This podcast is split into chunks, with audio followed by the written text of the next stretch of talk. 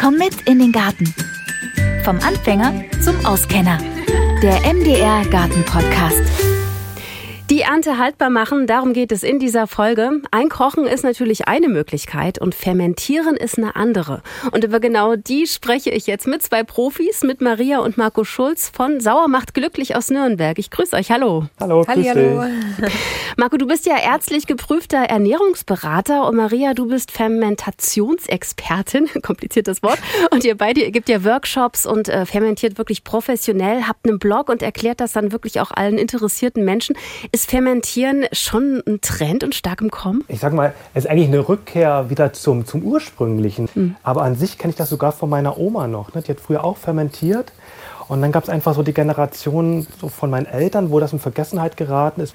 Und jetzt erlebt so ein Revival, mhm. wo den Leuten einfach bewusst wird, okay, ich will eigentlich wissen, was ist in meinem Ferment drin, ne? welches Superfood kreiere ich denn eigentlich? Das ist natürlich das, was einfach jetzt bewusster wird und was einfach viel mehr ausgelebt wird. Lass uns zuallererst doch ähm, wirklich mal erläutern, was ist Fermentieren überhaupt und wie funktioniert es? Im Prinzip geht es schon mal von ganz alleine, wenn man es genau nimmt. Man kennt es auch unter dem Begriff Milchsäuregärung, ist eigentlich auch eher im deutschsprachigen Raum so das gängige oder auch der traditionelle Begriff und das Fermentieren, Fermentation, das kommt so aus dem englisch, französischsprachigen und mhm. ist jetzt mehr so das, ja, wie du schon schön gesagt hast, eigentlich so das ist der Trendbegriff dafür, ne? Und das ist eigentlich ein ganz natürlicher Vorgang, wenn dein, dein Lebensmittel anfängt zu gären, wenn man bestimmte Voraussetzungen dafür auch schafft, das richtige Milieu dafür schafft, also sprich vor allem ähm, keinen Sauerstoff mehr ranlässt und die Bakterien, die dann vorhanden sind, die produzieren Milchsäure, die senken den pH-Wert von dem ganzen Essen, was man da eben hat und das konserviert das Ganze im Prinzip okay. so mhm. mal ganz grob umrissen. Mhm. Wo ich ähm, irgendwie so ein bisschen aufhöre, ist, wenn es gärt.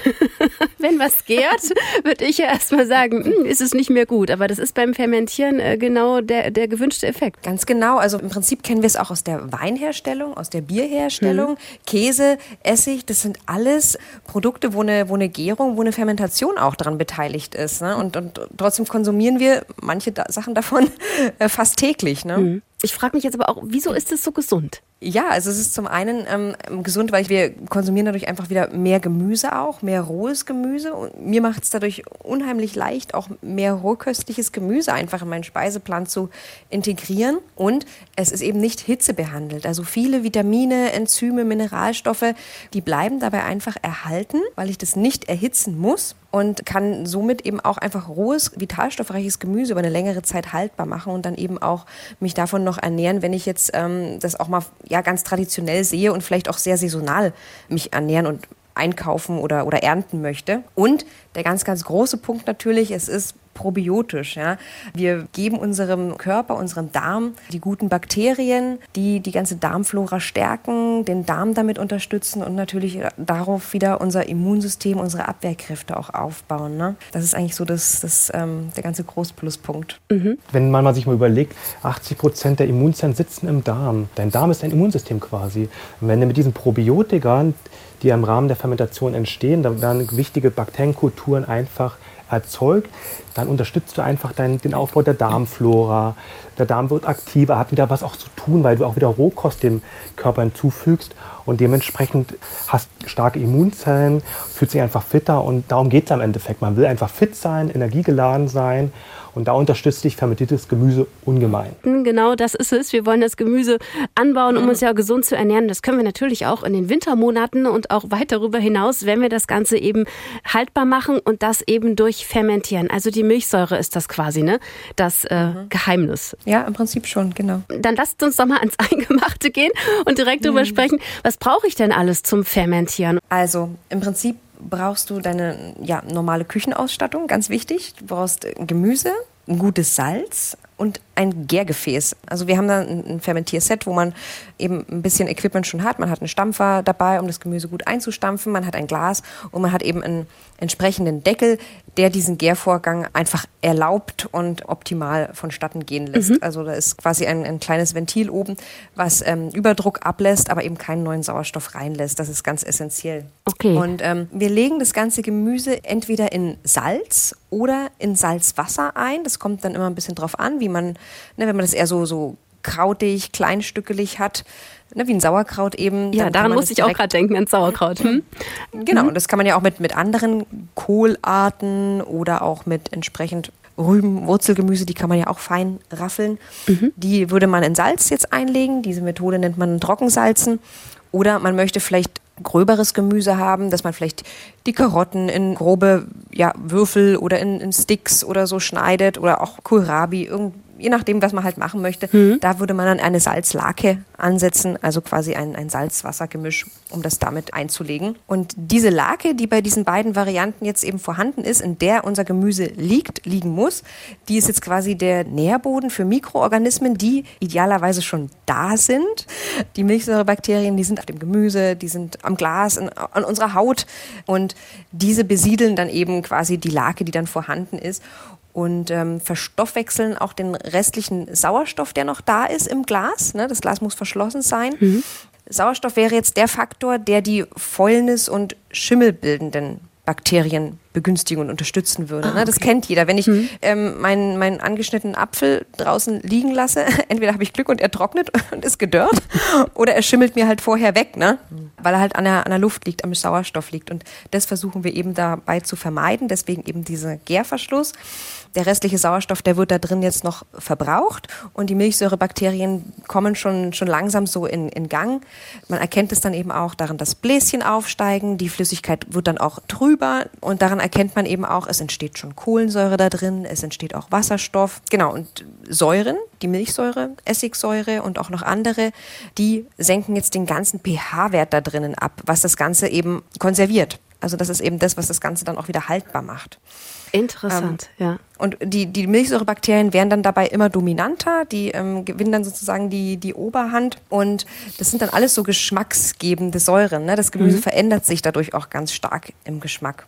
Und irgendwann ist dann auch der Sauerstoff komplett verbraucht und ähm, die Milchsäurebakterien produzieren jetzt immer weiter Milchsäure, bis sie irgendwann ihr eigenes Wachstum auch wieder hemmen. Also irgendwann hört es dann auch nicht ganz auf, aber es kommt so ziemlich zum Erliegen. Und dann haben wir auch keinen Zucker, keine Kohlenhydrate mehr in dem Gemüse, weil das war die Nahrung für unsere Milchsäurebakterien. Ah, okay. Und übrig bleibt gesunde Milchsäure und Vitamine ja. und das Gemüse an sich noch, die Fasern und so. Genau. Und ich brauche, das hast du ja gerade schon gesagt, ähm, ein Glas. Und wichtig ist, dass der Sauerstoff quasi raus kann oder dass die Blubberbläschen, dass es da drin nicht, nicht stockt, sondern dass die Luft entweichen kann. Das ist wichtig, oder? Die, richtig, die Luft so entweichen ja. können, weil ähm, dadurch, dass ja auch Kohlensäure entsteht, ne, Blubberblasen, wie im, im, im Sprudelwasser in der Limo oder Bier, wo auch immer, mhm. es entsteht einfach Druck da drin. Ja. Und der muss raus können. Ne? Wenn wir jetzt einfach das Glas zuschraubst, kann es eben passieren, dass äh, das dir das auch wegsprengt oder auch das Glas platzt, wenn du es jetzt richtig fest verschraubst. Ne? Und im Gegenzug lässt dieses Ventil aber auch keine neue Luft wieder rein. Das ist eben das, was wir wollen. Also bitte nicht irgendwie Luft ranlassen oder lüften wollen. Das ist absolut nicht notwendig. Man kann das einfach stehen lassen und da geht alles von alleine vonstatten dann. Okay, das heißt, ich brauche ein Glas, ich brauche irgendwie so ein Beschwerer, Stein mhm, oder so Glas, genau. so ein Glasding gibt es da, glaube ich, auch, was man da so reinlegt. Und dann diesen Deckel, der Luft entweichen lässt, aber äh, ja. es nicht zulässt, dass neue Luft reinkommt. Genau, genau. Okay. Das Glasgewicht ist halt von Vorteil, weil du willst das Gemüse ja in der Flüssigkeit haben. Es soll nicht oben aufschwimmen oder mhm. rausschauen aus der Flüssigkeit. Dafür ist es ideal, wenn man da ein Gewicht hat, um das Ganze etwas runterzudrücken, dass es eben auch wirklich unterhalb der Wasseroberfläche, Flüssigkeitsoberfläche eben bleibt. Sag ich mal, so Sauerkraut, muss man mhm. da auch so lange drücken, bis die Luft und so, bis es alles rauskommt und bis dann Flüssigkeit entsteht? Weil wenn ich jetzt so genau. das Kraut salze, ist es ja, glaube ich, jetzt nicht sofort in dem eigenen Saft, oder? Richtig, genau. Du salzt es erstmal. Man kann es dann auch mal ein bisschen stehen lassen, dass es erstmal ein bisschen Flüssigkeit auch zieht. Dann spart man sich vielleicht noch mal ein bisschen Knetarbeit. Mhm. Dann ist es einfach gut, das auch zu, mit den Händen erstmal zu vermischen, ein bisschen zu vermengen, zu kneten, rauszudrücken schon mal. Und dann im Glas stampft man das dann halt noch mal richtig schön rein, wie du es äh, gesagt hast und wie viele das vielleicht auch kennen. Äh, man drückt es dann eben richtig schön rein, dass die ganzen Bläschen an der Seite eben auch rauskommen und man einfach auch noch ein bisschen mehr Saft weiter produziert. Ne? Damit es einfach auch nicht schlecht wird. Genau. Deswegen muss die Luft da raus. Alles klar, habe ich verstanden. Ist der Idealfall, genau. Sehr gut. Also entweder eine Salzlake oder man äh, salzt das äh, faserige Gemüse, also Sauerkraut mhm. oder eben wie so eingelegtes. Welches Salz nehme ich denn da? Und äh, wenn ich jetzt eine Salzlake oder Sauerkraut mache, gibt es da so einen Richtwert, an dem man sich da halten soll? So Wasser und Salz im Verhältnis? Wir verwenden natürliches Salz, also ein Steinsalz kannst du verwenden oder ein Meersalz, Himalaya-Salz. Wichtig ist ohne Rieselhilfe oder ohne Fluorid, ohne Jod oder keine Ahnung, was dann sonst noch dabei ist. Äh, das ist wichtig. Und so vom Verhältnis her auf ein Liter Wasser 1,5 Prozent Salz. Das heißt 15 Gramm Salz auf ein Liter Wasser. Wenn du gleich Wasser ansetzen willst, eine Salzlake ansetzen willst, möchtest, oder wenn du klassisch jetzt einen Kohl hast, dann machst du ja die Trockensalzmethode. Das heißt, du nimmst dann einfach auf ein Kilo Kohl 15 Gramm Salz drauf und vermengst das, stampfst das, ne? Stampfen. Genau. Okay. Mhm. Also genau, du raspelst dir den erst klein, dann wiegst du nochmal dein, dein Nettogewicht ab, dass du auch wirklich weißt, ne, nach Strunk und alte Blätter weg, ähm, wie viel Gewicht du da wirklich hast. Und dann musst du dir die, die 1,5 Prozent dann nochmal ausrechnen. Ne? Also bei einem Kilo wären es 15 Gramm und bei einem halben Kilo wäre es eben nur 7,5 Gramm. Ne? Mhm. Dann frage ich mich, wenn das alles doch mit Salz sind, die, die Hauptkomponente für die Milchsäurebakterien, damit das da losgehen kann und so, damit fürs Fermentieren ähm, Salz ist, schmeckt da nicht alles salzig? Also ich sag mal, die erste Zeit, wenn du natürlich jetzt nach den ersten paar Tagen probieren würdest, würde es natürlich sehr salzig schmecken, das ist klar. Aber das, das wandelt sich dann irgendwann, es wird dann wirklich milder, es wird dann saurer. Und ähm, diese ganze salzige Komponente geht dann eigentlich verloren. Und es ist tatsächlich so, je länger es dann sogar noch stehen würde, desto milder wird es dann sogar. Also deshalb, wir lassen unser Sauerkraut mehrere Monate sogar fermentieren. Und das lohnt sich, weil zum einen der Geschmack wird sehr mild und es wird auch schön weich. Es ist dann eben nicht mal so schnorpsig oder quietschig wie so ein frischer Weißkohl, ja, sondern es ist wirklich dann richtig schön mild und gut von der Konsistenz. Und da lohnt sich wirklich das Warten. Also wir sagen auch immer so, Gemüse plus Zeit ist gleich Glück. Du musst dir wirklich die Zeit nehmen und es wird sich auf jeden Fall lohnen. Okay, wie lange dauert es ungefähr? Also ich sag mal, alles, was so ein bisschen fest ist vom Bestand, jetzt wie eine Karotte, wie ein Weißkohl, da sagen wir schon mindestens vier Wochen. Aber wenn du jetzt zum Beispiel ein Zucchini hast im Sommer oder eine Gurke, kannst du nach, nach einer Woche schon probieren und das gerne auch essen.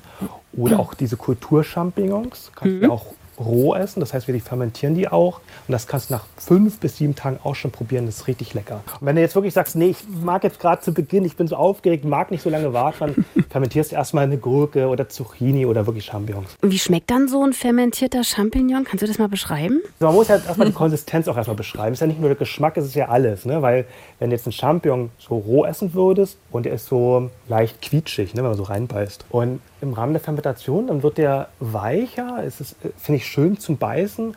Und vom Ja, Geschmack, kompakter halt so, ne? Und es bekommt halt so einen runden Geschmack, auch je nachdem, was du für Gewürz dazu gibst. Ah, interessant. Also ähm, ich habe ganz viel roten Spitzkohl in meinem Garten und äh, habe jetzt vor, den auf jeden Fall mal rauszunehmen und da mal so eine Art Sauerkraut draus zu probieren, nach eurer Anleitung. Also ich kann dir auf, Perfekt. Ich kann dir auf jeden Fall eins sagen, wenn du, wenn du so den Vergleich hast, vielleicht auch so auf, von, von einem klassischen Sauerkraut, was du im Supermarkt gekauft hast, was auch pasteurisiert ist, erhitzt ist, wo Zucker dazu gegeben wurde, das wird ganz anders schmecken als das, was du jetzt aus dem Garten hast. Das wird säuerlicher schmecken, definitiv. Das kann ich dir jetzt schon sagen. Okay, na ich finde das ja Aber- gut, dieses Sauer, das ist, mag ich ja auch total gerne. Genau. Es ist ja auch wichtig. Ne? Es gibt ja nicht nur süß, es gibt ja bitter, es gibt sauer. Das ist ja wichtig, diese Komponenten auch Mhm. zu fühlen und zu schmecken und da die Erfahrung einfach zu machen. Jetzt habt ihr schon ein bisschen was aufgezählt, was man alles fermentieren kann, aber können wir das vielleicht nochmal ähm, ähm, auflisten, dass wir sagen, also Gemüse, klar, aber geht auch Obst? Was geht da? Was kann man alles fermentieren? Also unser Richtwert ist im Endeffekt, wir fermentieren alles das, was wir auch roh essen würden. Also eine Kartoffel fermentieren wir nicht. Ne? Weil Die würden wir erhitzen, die würden wir roh nicht essen. Ja, aber ansonsten beim Gemüse, wie gesagt, selbst so ein, ein roher Champignon oder Spargel essen wir auch roh, fermentieren wir auch. Du kannst Chinakohl fermentieren, rote Beete fermentieren, du kannst Rettich fermentieren, Karotten. Du kannst Wildkräuter selbst mit dazu nehmen als Kombination. Ne, Also im Gemüsebereich ist das alles möglich und Obst kannst du auch fermentieren, wobei wir selber da jetzt nicht den Fokus drauf legen, einfach wegen der alkoholischen Gärung. Obst hat viel Zucker, was in Alkohol umgewandelt wird und das wollen wir einfach nicht zu uns nehmen. Das passt einfach nicht zu uns, aber du kannst theoretisch Obst genauso fermentieren. Das ist sehr, sehr spannend, wenn du es mal ausprobierst, wie es eben schmeckt. Weil ein Obst, wenn du jetzt mal so klassisch die Pflaume nimmst und ist die Pflaume so frisch vom Baum, ist die Pflaume so lecker und süß. Ne? Wenn du die auch fermentierst, wird ja der Zucker umgewandelt, wird abgebaut und die Pflaume wird nicht mehr süß schmecken. Und das ist sehr, sehr speziell und eigenartig. Aber test es gern mal aus. Probiere ich mal, ja. Finde ich interessant auf jeden Fall. Und von den Gewürzen her, ähm, klar, Salz ist ja sowieso schon mal dran. Nachsalzen braucht man dann bestimmt nicht. Ähm, Aber so Pfeffer macht das Sinn, so Pfefferkörner. Also welche Gewürze macht ihr denn noch so an eure äh, Fermente? Vielleicht wirklich einen frischen Dill mit dazu zu geben. Das ist ein ganz anderer Aroma, was da nochmal entstehen kann. Oder so ein Sauerkraut auch scharf zu machen, mal Chili dazu zu machen, einen Pfeffer dazu zu machen oder mit Senfkörnern zu arbeiten. Oder wir arbeiten zum Beispiel auch mit Ingwer. Also jetzt gerade für eine Vorbereitung auf den Winter, um dein Immunsystem auch zu unterstützen, vielleicht Karottensticks mit Ingwer zu machen und vielleicht auch Zwiebeln dazu zu geben. Da hast du echt so eine richtige Vitaminbombe, so ein Superfood kreiert für die kältere Jahreszeit, die dich dann eben einfach mhm. unterstützt. Und ähm, da sind ja eigentlich an sich überhaupt keine Grenzen gesetzt. Also das Gewürz, was du auch sonst immer gern nutzt, verwende es mhm. auch bei deinen Fermenten. Ja? Wenn du sagst, mhm. ich mag eh nicht das Scharfe, dann brauchst du es da vielleicht auch nicht so probieren. Wenn du sagst, ich bin total der Knoblauch-Fan, machst du Knoblauch mit dazu kann ich ja wirklich alles machen. Total cool. Ja, und mhm. das ist im Endeffekt jedes Ferment, was du machst, ist ein Unikat. Ja, es ist einzigartig. Du wirst das nie nochmal so kopieren können. Und das ist im Endeffekt was ganz, ganz Tolles und auch mhm. ein wundervolles Geschenk, wenn du mal irgendjemanden wirklich ja, was schenken willst. Ich meine, das Wertvollste ist im Endeffekt auch ja, die Zeit, was du jemandem geben kannst und da investierst du Zeit. Mhm. Es dauert schon eine Weile, ne, bis das alles so ja, genau. vom, wenn ich meine Karotten, ähm, die schäle ich ja dann wahrscheinlich, äh, also oder? Wenn du der Typ bist, der immer eine Karotte schält, dann schäl die Karotte trotzdem. Okay. Wir essen zum Beispiel auch die Karotten, wenn wir sie, wir kaufen ja Bio-Gemüse, essen wir die Karotten direkt so, wenn die auch schön ist von der Schale. Ne? Mhm. Und dann fermentieren wir die auch so. Wichtig ist, glaube ich, nur, dass man den Dreck abmacht, ne? wenn man die jetzt aus dem ja, Beet genau. nimmt. Natürlich, im Endeffekt, ja, so wie du es ja. auch wieder selber isst. Ich meine, wenn du ja. sagst, ach, mich stört auch nie im rohen Zustand dieser Sand, dann kannst du es fermentieren. Ich muss auch dann sauber machen. Hm, knirscht ein bisschen. Ja, aber das ist natürlich deine eigene Einstellung. Aber natürlich, es wird gesäubert, gewaschen und da wird genau. auch die Schale abgemacht. Ich würde gerne nochmal über die Haltbarkeit sprechen, weil wir sind ja bei dem, Maria, wir sind ja vorhin bei dem Schritt stehen geblieben zu sagen, okay, das fermentiert, das arbeitet in diesem Glas, wo die Luft entweichen kann. Woran merke ich denn, dass das gut ist? Und äh, packe ich das dann nochmal um oder mache ich einen anderen Deckel drauf? Wie, wie mache ich es haltbar und wie lange hält es? Ja, du merkst, dass es gut ist, wenn es dir schmeckt. Okay. Also es gibt natürlich so grobe Richtwerte, ähm, wie Marco vorhin schon gesagt hat. Also alles, was jetzt so diese richtig festen Kohlarten sind, ne? Weißkohl, Rotkohl, Wirsing, das sind schon die Sachen, die am längsten stehen sollten. Da braucht man echt vor vier Wochen auch nicht reinschauen. Bei uns mindestens acht Wochen. Alle anderen Sachen, da kann man schon mal so nach zwei, drei Wochen auch reinschauen und das dann auch echt mal probieren, um auch selber mal ein Gefühl dafür zu bekommen, wie schmeckt es mir nach zwei, drei oder vier Wochen. Es ist einfach auch Geschmackssache. Der eine mag das Sauerkraut vielleicht auch schon nach vier Wochen, ähm, dass man da vielleicht gerade auch am Anfang wirklich schon mal nach zwei Wochen auch mal ähm, den, den China-Kohl probiert und sagt, okay, so passt er mir oder ich will jetzt auch einfach mal rausfinden, wie schmeckt er mir, wenn er, wenn er einfach länger äh, fermentiert ist. Ne? Und da ist es ähm, ganz gut, wenn man wirklich nach einer Woche Fermentation die Sachen etwas kühler stellt, wenn man die Möglichkeit dazu hat. Kühles Treppenhaus oder kühler Keller. Wenn es geht nicht unter 16 Grad, dann lieber warm stehen lassen, wenn man es ähm, sonst nicht hinbekommt. Und wichtig ist dann auch, wenn du den Zustand hast, wo es dir schmeckt, dann kannst du diesen Gärverschluss, dieses Gärsystem oben abmachen und den normalen Deckel drauf machen oder du kannst es dir auch umfüllen in kleinere Portionen zum Beispiel. Und dann darf es auch in den Kühlschrank, um wirklich die Fermentation so gut es geht abzustoppen, ähm, weil du willst es ja wirklich so essen, wie es jetzt schmeckt. Und ah, es mh. würde sich einfach immer weiter verändern ansonsten. Also es würde dir, wenn du es im Keller oder Vorratskammer stehen lässt, es wird dir nicht schlecht oder so, aber es wird halt einfach weiter gären. Das mhm. muss dir bewusst sein. Mhm. Und vielleicht magst du es dann irgendwann einfach nicht mehr. Ne? Wenn ich das jetzt umfülle, ne, ist es dann auch wichtig, dass die Flüssigkeit oben ist, also dass die, das Ferment immer bedeckt ist mit der Flüssigkeit? Oder ist es dann, wenn es einmal fertig ist und ich den Fermentationsvorgang gestoppt habe, ist es dann egal? Also es ist schon ideal, wenn einfach noch Flüssigkeit wieder mit drin ist und es auch in der Flüssigkeit liegt.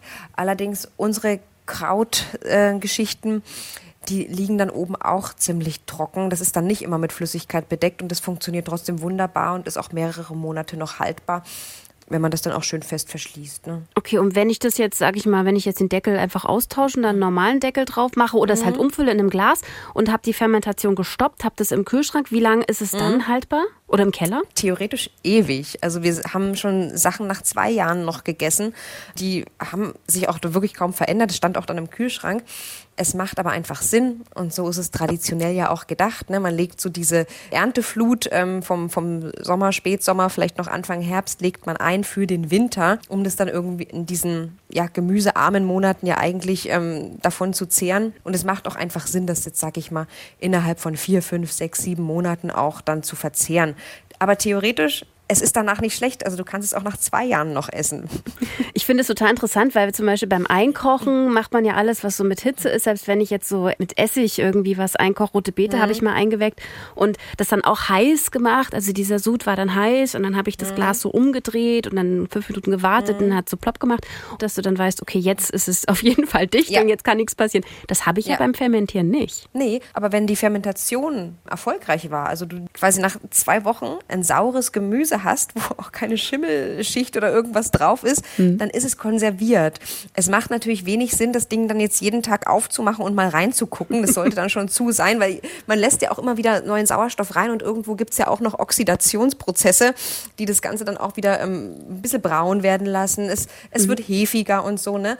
Also wenn du jetzt wirklich jeden Tag dir was rausnimmst, gar kein Thema. Aber jetzt jeden Tag reinschauen und einfach nur mal auf und zu machen, das wäre jetzt ein bisschen kontraproduktiv. ne? Aber wenn du es nach zwei Monaten dir nimmst und aufmachst, du siehst es, du riechst es, du schmeckst es. Also wenn es schlecht wäre, wäre Schimmel drauf und das würde man sofort sehen. Dann gibt es immer noch den zweiten Schritt, mal dran riechen und immer noch den dritten Schritt, dann kann ich es auch mal probieren, wenn die ersten zwei Punkte schon mal erfolgreich waren. Ne? Und äh, wie esst ihr das denn? Das würde mich immer noch interessieren. Wir integrieren das bei unserem Mittagessen mit dazu. Zwischendurch auch, wenn wir jetzt, heute waren wir zum Beispiel auch unterwegs gewesen, da hatten wir auch fermentiertes Gemüse bei gehabt für unterwegs. Das ist eben praktisch. Im Endeffekt ist es ein Fastfood. Ne? Also am Anfang ist es ein Slow Food im Rahmen der Erstellung, ne, weil du brauchst lange. Aber wenn es dann mal fertig ist, nimmst du einfach nur ein Glas mit, machst es auf und isst da raus. Ne? Oder wir trinken zum Beispiel auch mal einen Sauerkrautsaft. Oder wenn wir einen Salat machen, dann machen wir auch gern fermentiertes Gemüse drauf oder sogar die Lake als Dressing. Du brauchst deinen Salat nicht mehr würzen oder einfach so pur trinken. Sehr schön. Ja, also es ist, es ist einfach auch eine Beilage bei uns und vorhin war es für mich einfach auch eine Zwischenmahlzeit. Ich meine, das ist vielleicht nicht jedermanns Sache, aber man kann sich auch einfach noch frisches Gemüse kleinschnippeln und mit reinschneiden und dann hat man eben seinen Salat für unterwegs. Ne? Mhm. Noch ein bisschen Nüsse, Kerne oder irgendwas drauf und schon wird das alles schön gehaltvoll. Ne? Weil das ist schon kalt, ne? Dessen muss ja. man sich bewusst sein, dass es ein kaltes Essen ist dann. Genau. Du, du ja. könntest es aber tatsächlich auch bis 42 Grad erhitzen, dann hat es immer noch Rohkostqualität. Mhm. Das heißt, die Vitamine bleiben erhalten, es wird nicht abgetötet. Und 42 Grad ist warm. Man denkt immer so, es muss, bis, es muss, 100 Grad erhitzt werden und dann 10 Minuten lang. Dann ja. ist es tot. Dann ist es tot, ja. genau. Und auch schön heiß, aber 42 Grad ist auch angenehm warm. Also wer wirklich sagt, mir ist es wichtig, dass es erhalten bleibt, die Bakterien auch weiterhin da bleiben, auf 42 Grad erhitzen, gerade im Winter und dann auch gern irgendwo als Beilage mitnutzen. So, ihr zwei, warum seid ihr denn jetzt Fans vom Fermentieren? Jeder bitte noch ein Statement. Also, es ist einfach eine perfekte Art der Konservierung für unsere Breiten gerade hier. Du brauchst keine Energie hinzufügen, du musst es nicht erhitzen, du musst es nicht großartig kühlen.